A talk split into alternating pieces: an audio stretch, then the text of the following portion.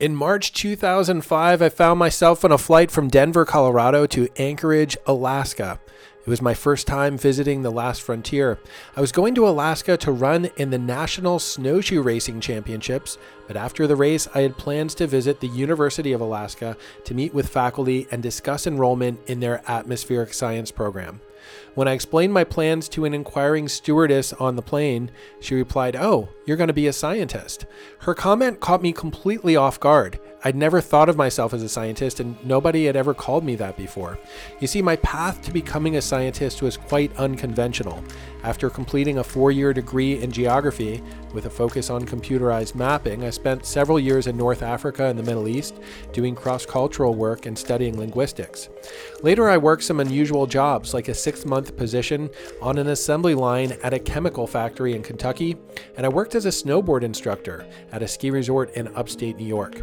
The time of this flight to Alaska, I was 30 years old and working as a baggage handler and customer service rep for a large airline. Nothing wrong with that, but it's not a path someone takes to become a scientist. So, my path for professional work in the sciences had a lot of zigzags to it, but I learned that anything is possible if we persevere and don't give up on our dreams.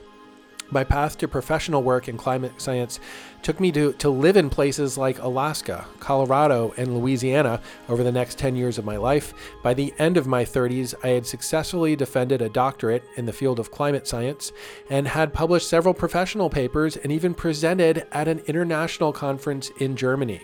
I love hearing the stories of other scientists who have found creative paths into the scientist. These people tend to be very multidimensional with varied interests and perspectives. They're really interesting conversationalists and always provide fascinating stories over a meal or a coffee meeting.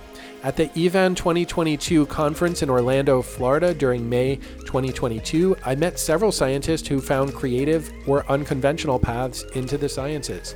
I decided to conduct interviews with them so we could all be encouraged by their stories. I think you'll find them all very inspirational.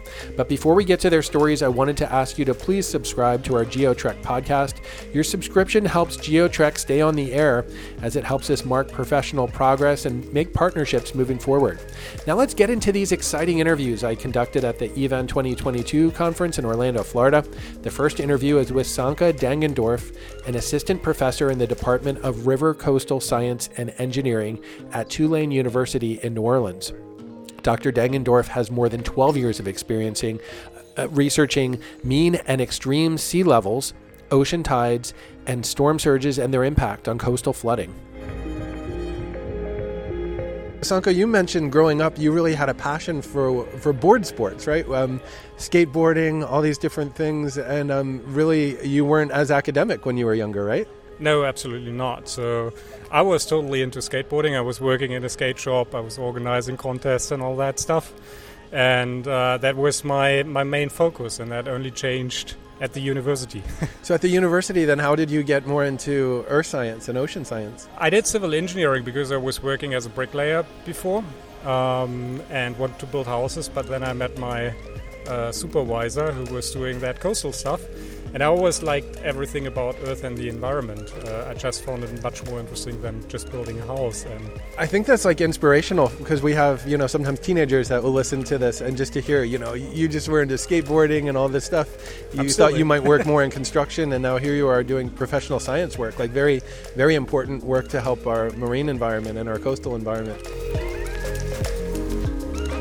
We're here at the EVAN 2022 conference in Orlando. I'm with Sönke. Sönke, it's really nice to meet you again. We had met uh, the first time in Siegen, Germany, I think, in 2013. Yes, absolutely. Nice to meet you again. it's really nice to see you. I've kept in touch with you a little bit online. I've seen your work, and you've had a lot of transitions moving from Europe now into the States. You live in New Orleans, right? Yes, absolutely. That's right. So I have been living my entire life uh, in the middle of Germany in a little mountain area uh, without natural hazards. Um, so we haven't had any major storms. And if there was a storm, then maybe a few trees falling, but nothing else. And two year, two and a half years ago, we moved to Virginia, where we moved to uh, a hotspot of, of high tide flooding, so minor coastal flooding.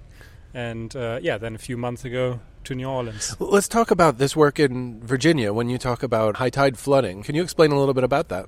Uh, yeah, high tide flooding, sometimes also called nuisance flooding or sunny day flooding, is the flooding that happens due to uh, rising sea levels. You increase the baseline of, of sea levels, and nowadays tides, uh, maybe high tide and, and a minor storm surge, can already induce coastal flooding, like a flooded street or something and that disrupts our daily life. So it, it's a minor damage, but it dis- disrupts our life, and it becomes more and more an issue for many many places along the U.S. and East Coast. One of the hot spots for that is Norfolk, Virginia, right? Yes, Norfolk, Virginia. So, h- how much of this nuisance flooding or sunny day flooding are they seeing, and what can they expect in the future?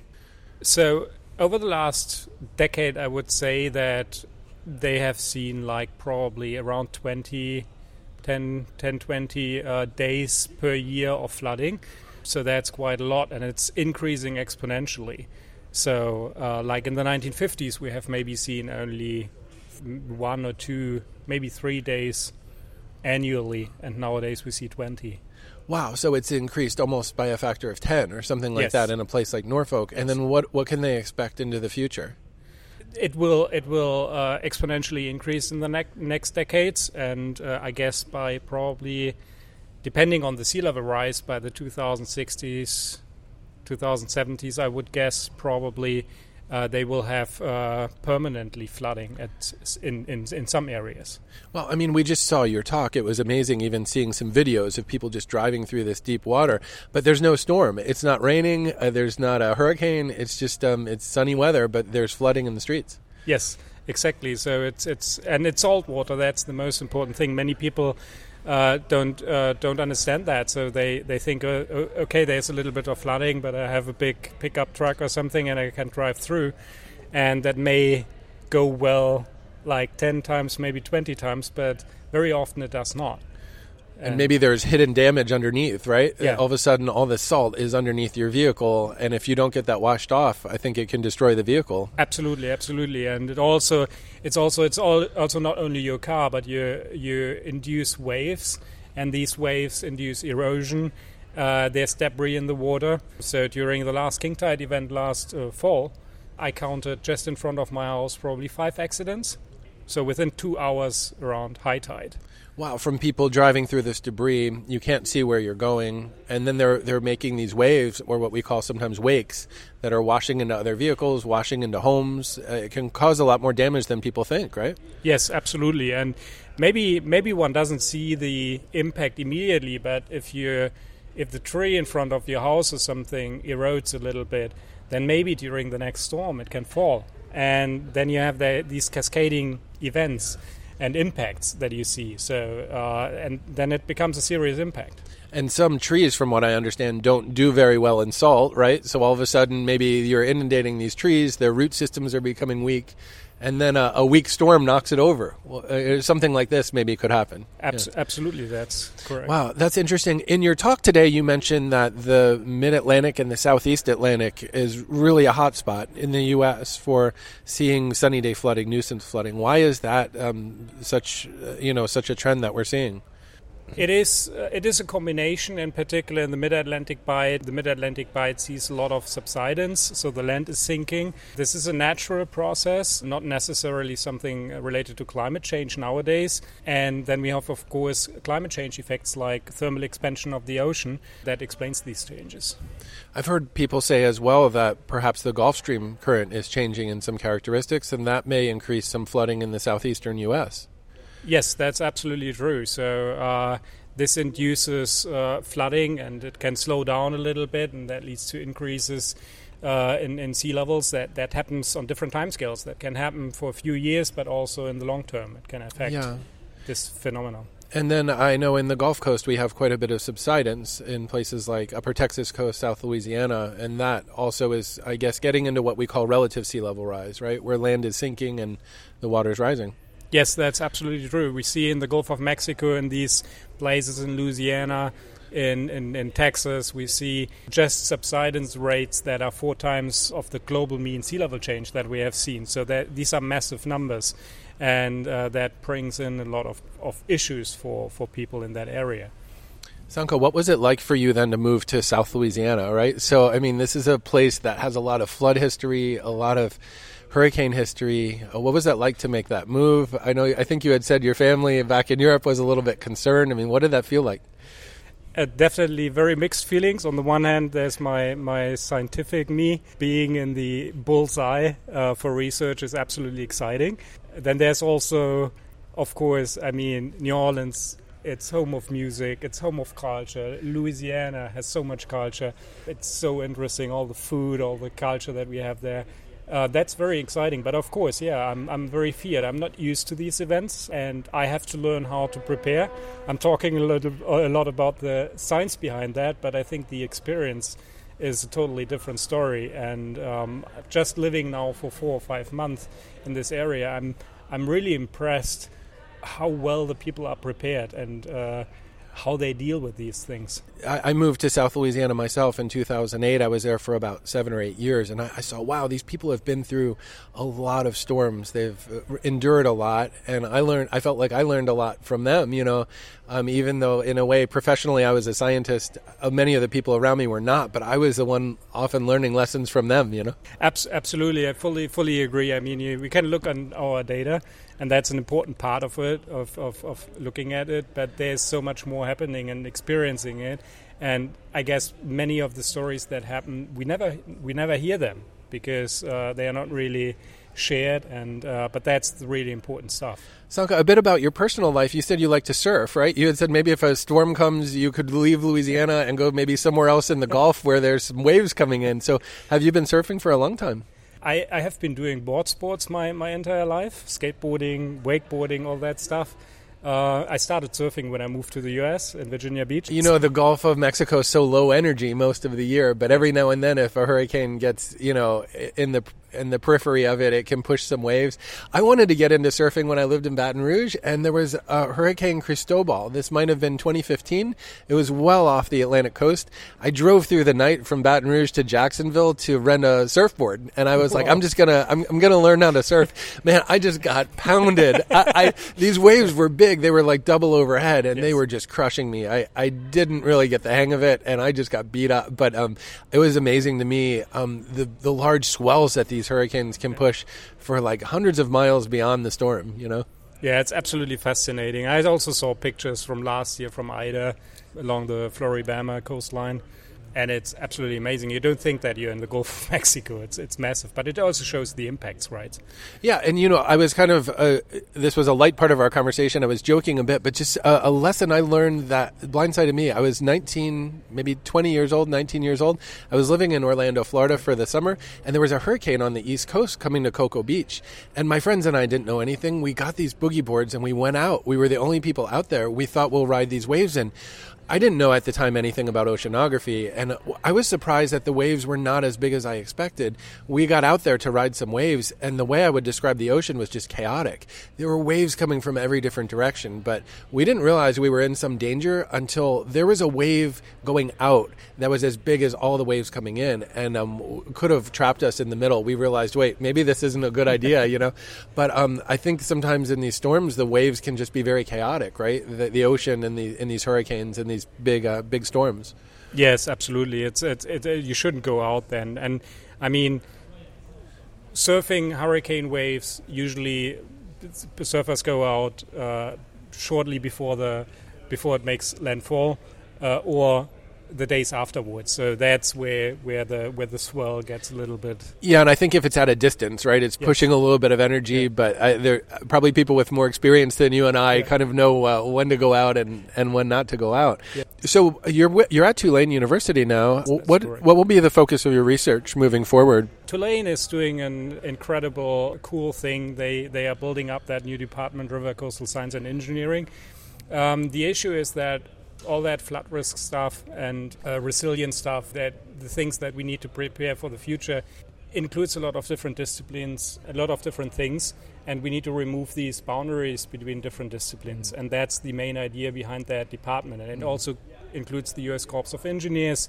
So it's really something that we hope is really sustainable. So uh, we hope to develop frameworks which, with which we can sustainably live in that area for the next uh, decades. Yeah, I think it's really important work, and just again with the large subsidence in places like Louisiana, and then some of these other climate factors that you found, even in areas that are not subsiding, just with these these other changes, I think it's important to watch out for.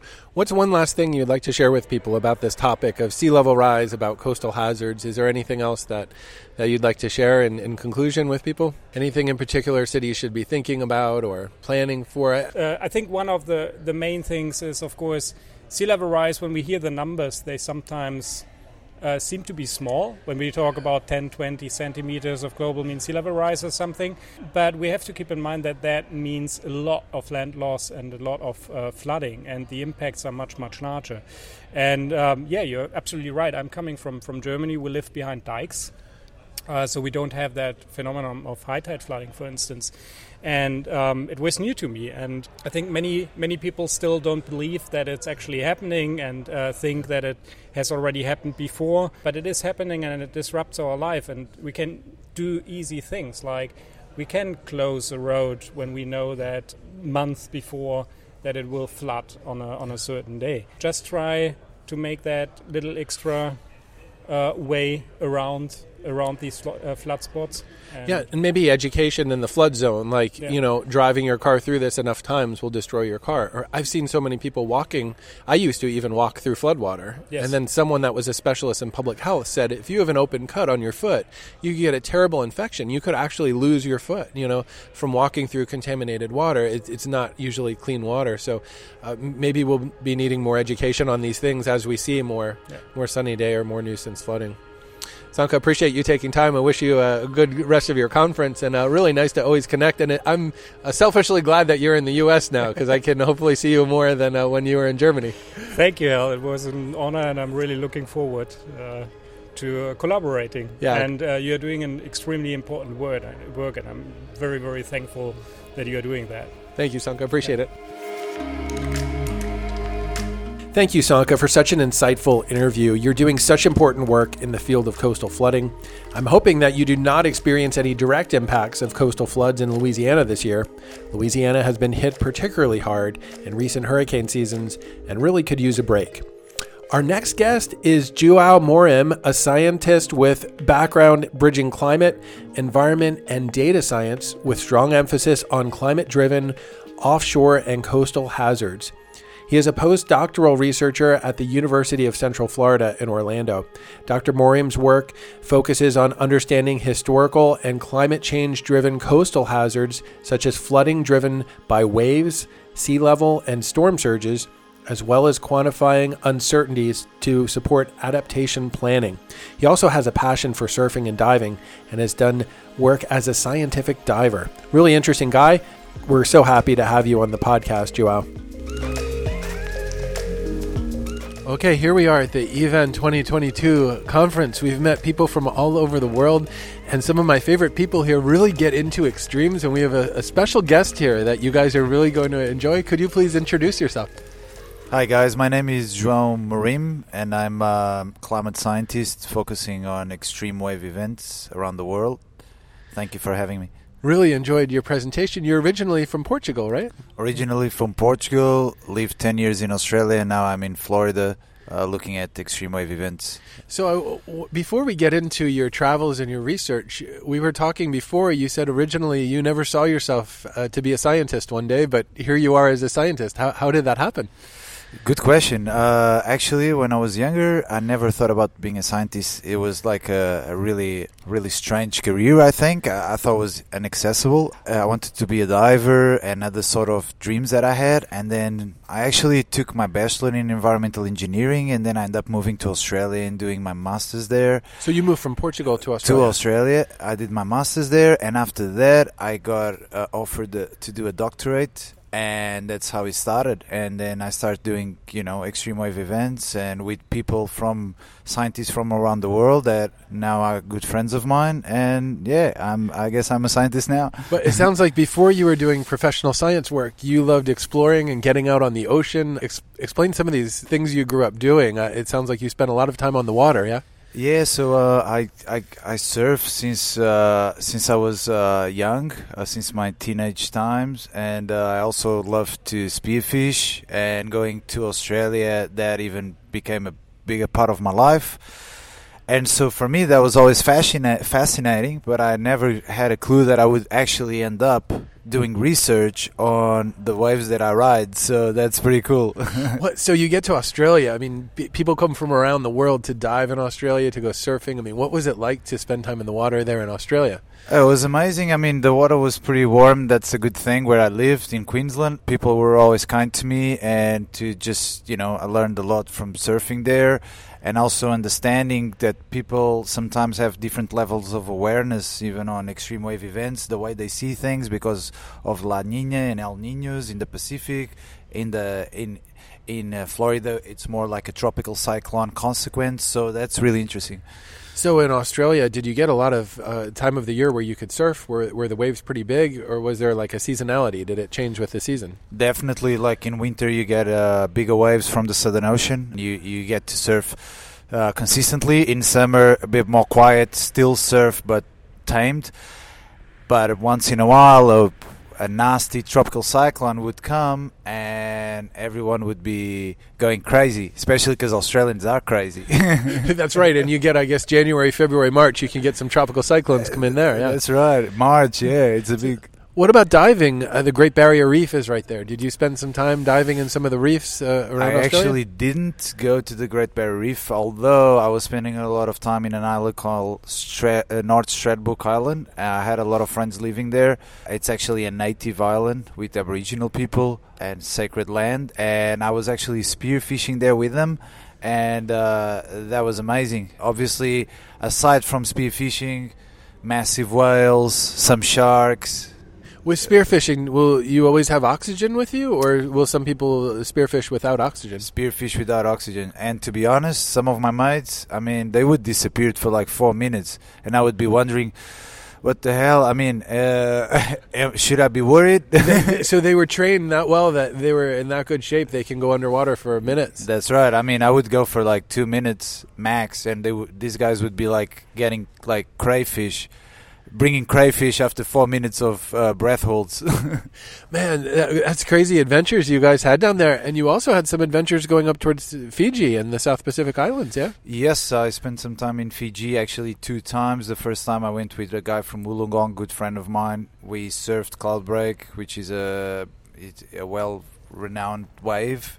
Scary as well. End up hitting the reef on the first day, so that was a bit scary, but very, very lovely place, very romantic. Uh, surfing is very it's, it's it's pumping there, and then I went back again for later on with some friends, and I ended up surfing again. I had amazing experience, and also I went spearfishing with the native people there at night, and that was crazy because at one point my legs were cramping after like four hours of spearfishing. I had only a flashlight in my mouth. I had a rubber and a spear, which was not even a gun.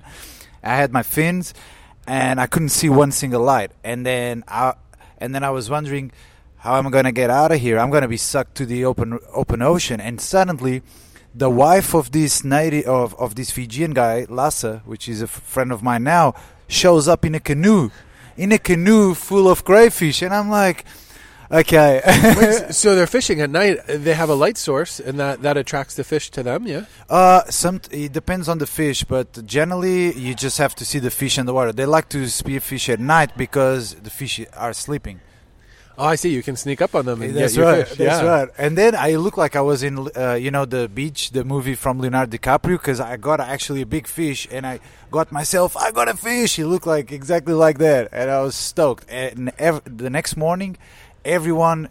Uh, on the community over there knew that I was the white boy that had caught a fish at night. The news traveled quickly, huh? exactly. People got excited. Well, uh, man, that's so cool. You had a lot of amazing adventures there, and then you've been able to like connect this in with your professional life now. I mean, you just gave amazing presentation on Thank you. really wave climatology and wave risk uh, for coastlines around the world. Yes, this uh, this research actually is gonna.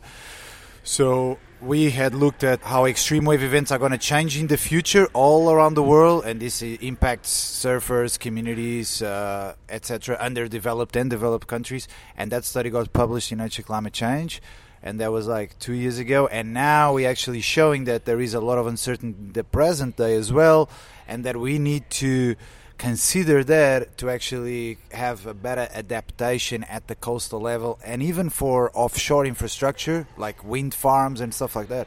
Is there a concern with places maybe maybe with oil platforms or things, um, you know, industry on the coast, things like that, and the impacts that waves could have on them? That's exactly right. So as as you saw today, offshore oil and gas they are subject to these extreme waves, and we really need uh, certainty to to actually prevent natural disasters, extreme waves impacting these structures, and and and actually could have devastating impact. So that's what we are advocating that we need better data, more data, and actually to consider all the data that we have and not just one source of data and go from there. Is there a certain area of the world that concerns you the most? Maybe they're seeing increasing waves or maybe increasing development that's vulnerable to waves. Definitely to me, and also I have part of my heart uh, always be there. The Pacific Islands and the Indian Islands, Indian Ocean Islands, they at at mean sea level, so they prone to flooding, very hard flooding every every high tide, and one big swell can can be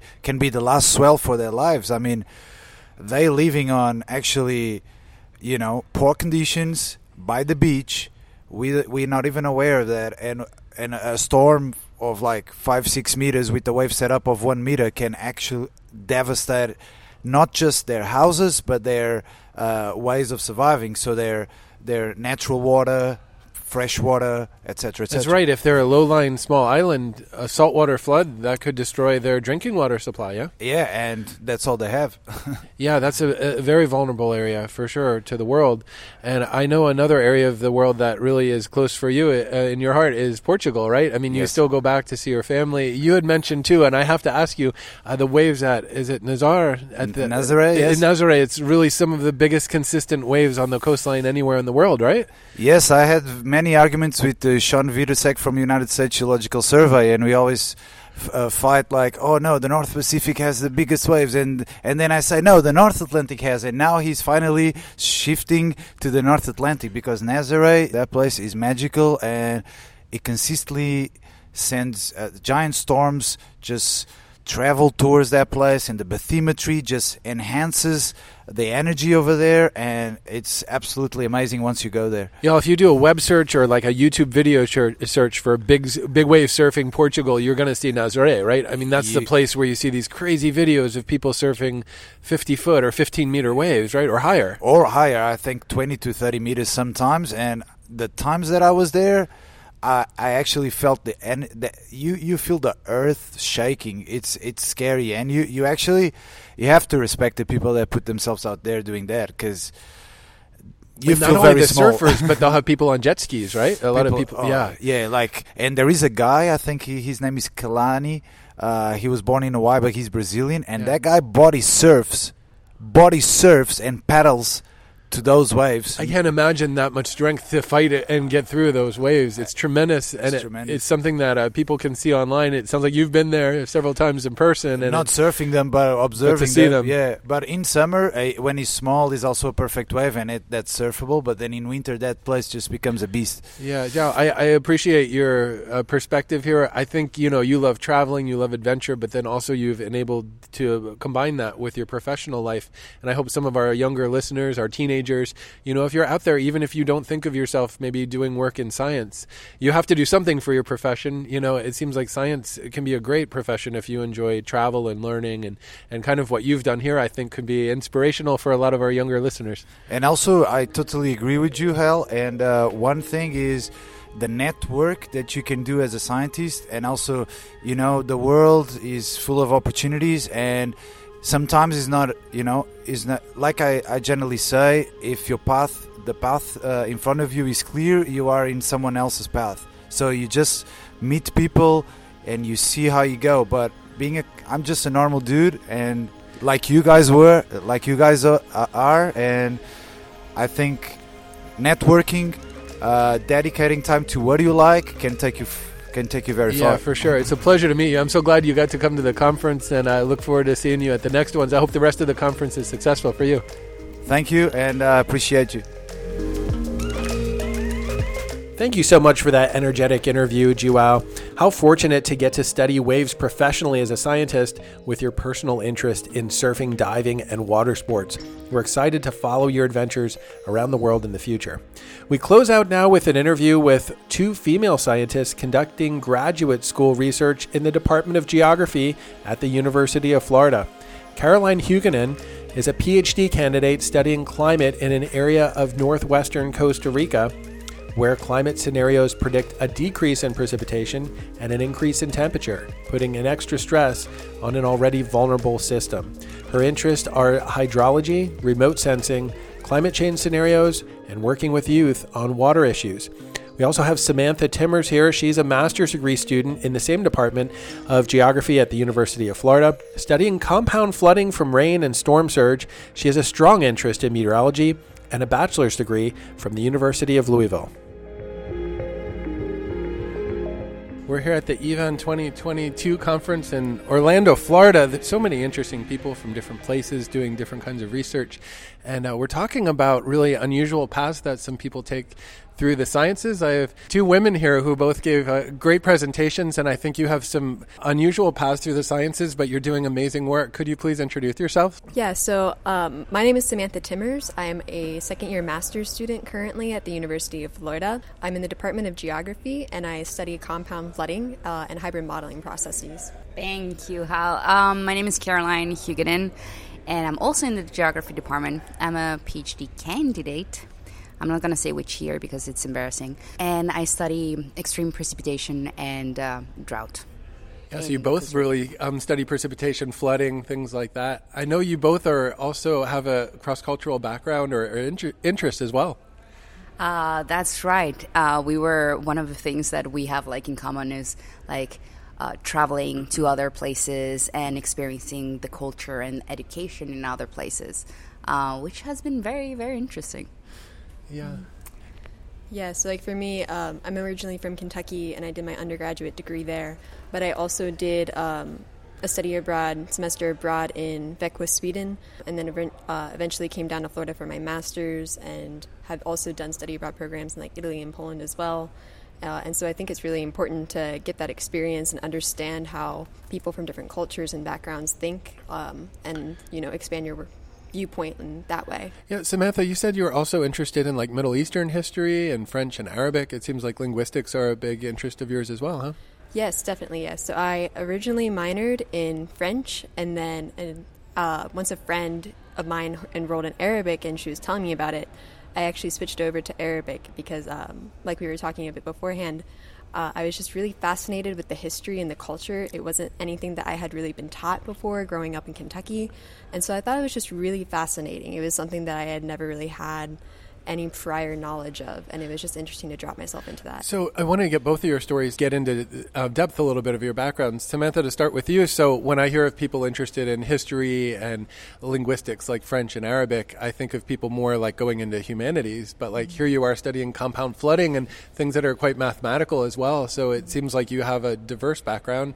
So how does that broader viewpoint maybe help you in some ways? I mean, you've lived overseas and you you have an interest in you know climate science, but also more than that. Does that help you see things from different angles, perhaps?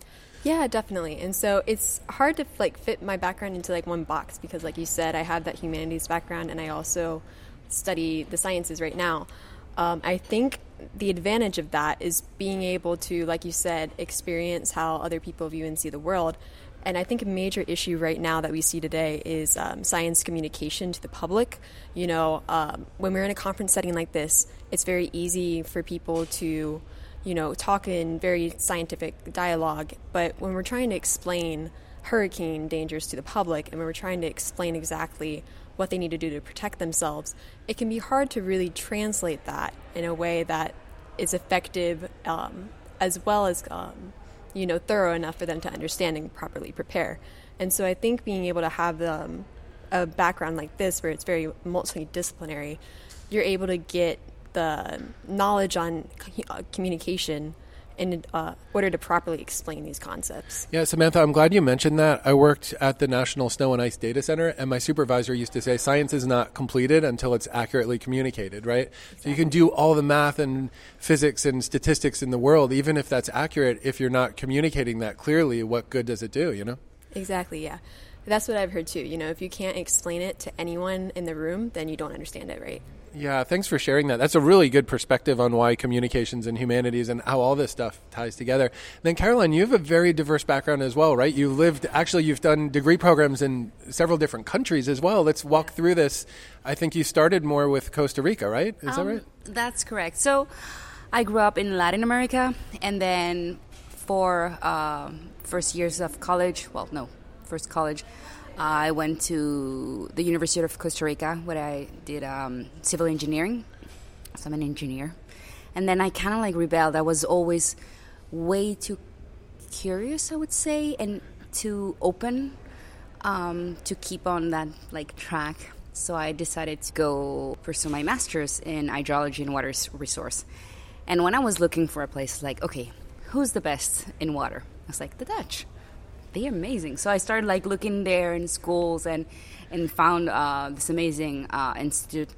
And I got the opportunity. I, I got a scholarship to go there, and um, it was the best 18 month So, what was that like? I think you had said it was very international, right? It was very international. That's correct because, um, uh, as we were discussing earlier, the program aims to give more tools to uh, people from developing countries, so they go back to um, their countries in uh, entire Africa, um, China, Indonesia, um, South America, and um, I think for me, more than what I s- learned as you know, like uh, the courses, uh, was learning about other cultures and how not only how they think and approach uh, problems and how they solve them, but also how they communicate. And um, that was for me the most enriching part of that program. I've always thought of myself kind of like a mediator and trying kind of like to understand. I'm, I'm, I'm very passionate about understanding behavior and why people do the things they do and why they think uh, how they think. But I think it's more because of my innate curiosity of like asking myself questions and trying to find the answers. Yeah, um, and that's a big part in the physical sciences, but also in the social sciences, and yeah. which I think both of you have a strong footing in both. and yeah and i think that's that's how we both have like that big mix of interest is because of curiosity and, and, and trying to understand like oh Yeah, one thing cannot happen without the other Caroline. Then now you're studying here in Florida, right? That's in correct. the U.S. How was that transition coming from Europe to Florida? well i i have to be honest I, I was a bit worried because of what you hear like you know on papers and things and all the stereotypes there are jokingly i said like oh the only reference point i have from what is to live and study in um, north america is tv series and movies and all these cheerleading movies. I was like, okay, is is this like this? There are some things, you know. I, I went to my first football match, and um, I felt like a, a, an extra in a movie. Uh, but other than that, I have to say, I think that here in America you have more of a community uh, system, while in Europe, uh, the education, like PhD level, it's more individual and like you're on your own. You do your research. Well, here uh, it's longer because you have to take uh, still courses, and but you are more, you know, like working in. Not saying that in Europe there's no labs, but you're more on your own uh, than in here. yeah, very interesting. Um, let's talk a little bit about the conference, and then let's talk about what's next. So, what was your you know biggest lesson learned, or what you took really from this conference? So for me, this is kind of like my first approach to the extreme community because the other conferences there were that have been there were more general.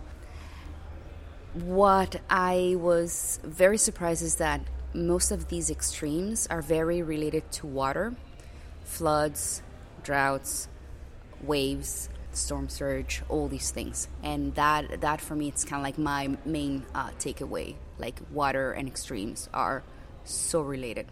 Yeah, they definitely are. Um, we see a lot of presentations about flooding. Someone actually asked a few nights ago, why don't we see more presentations on earthquakes, volcanoes? It's a good question, but yeah, a lot of focus on flooding, I think, you know.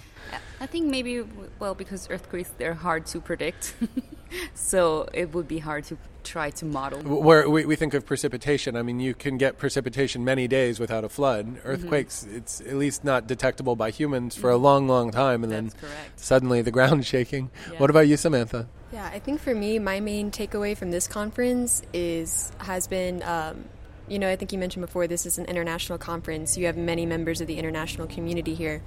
And so for me, it's really interesting to take these extreme value methods because a lot of them kind of are very similar. Like we mentioned before, a lot of them relate to water and flooding and how to, you know, kind of exactly forecast that.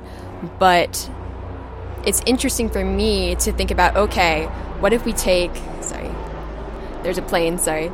What if we take this same method and we apply it to different regions, how do our, our, results impacted from that? What are the policy implications of that?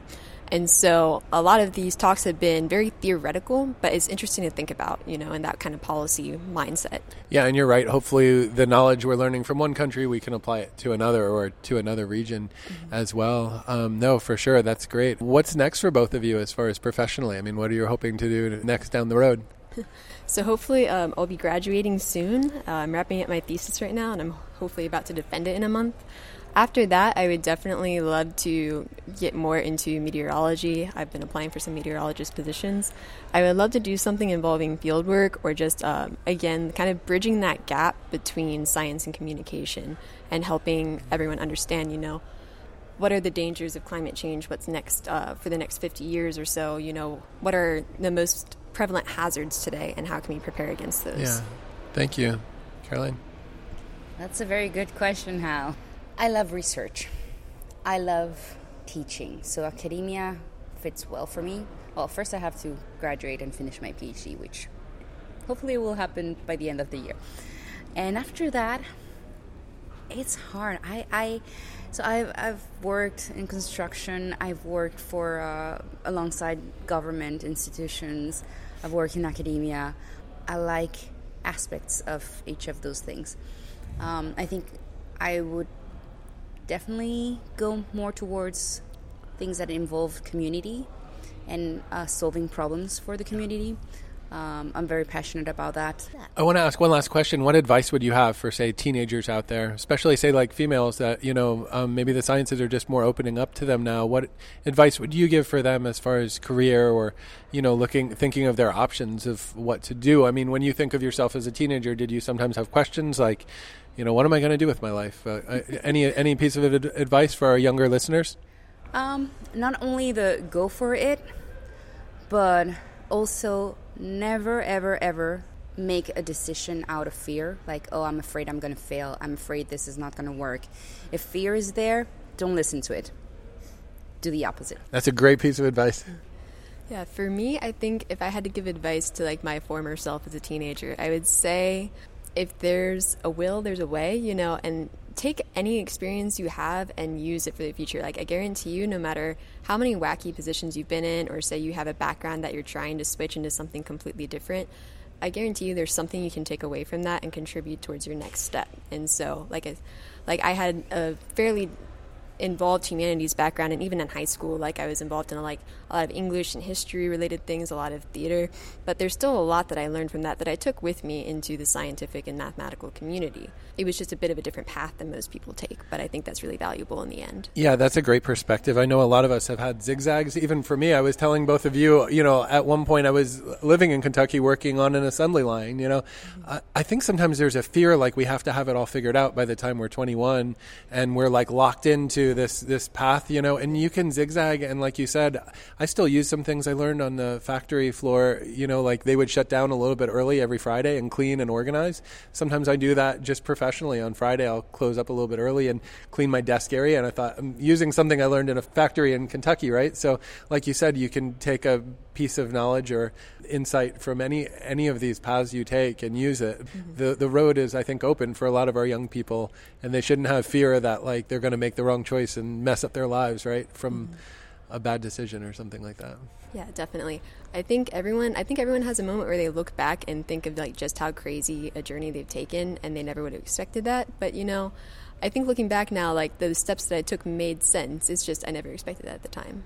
Yeah, when you look back, you can see the, the zigzag. Same. I I never in my plans was like, oh, I'm gonna go and live in the U.S. and study there. It was not on my plans, and here I am now. Um, but yeah, I, I think uh, trying new, trying new things, even if they're not like on your field, that helps, and you will use those skills in many many things that you maybe don't realize just yet. Yeah, sometimes you can't realize until you get there in the future. Well, Exactly. Caroline and Samantha, thank you so much for taking time to come on the GeoTrek podcast. I hope the rest of the conference is great for you and best luck in the future. I'm you sure so you're both going to be really successful, and I can't wait to see uh, what happens for you both in the future. Of course. Thank you so much. Bye. Wow, what inspirational perspectives from our guests on the GeoTrek podcast today. I love what Caroline Huguenin shared about not making decisions out of fear. Her courage is so evident as she's completing her third degree on three different continents. We're really excited to see what's next for you, Caroline. Samantha Timmers shared some crucial insights with us about the importance of clear communication with the public in the sciences. This is particularly important for natural hazards like floods.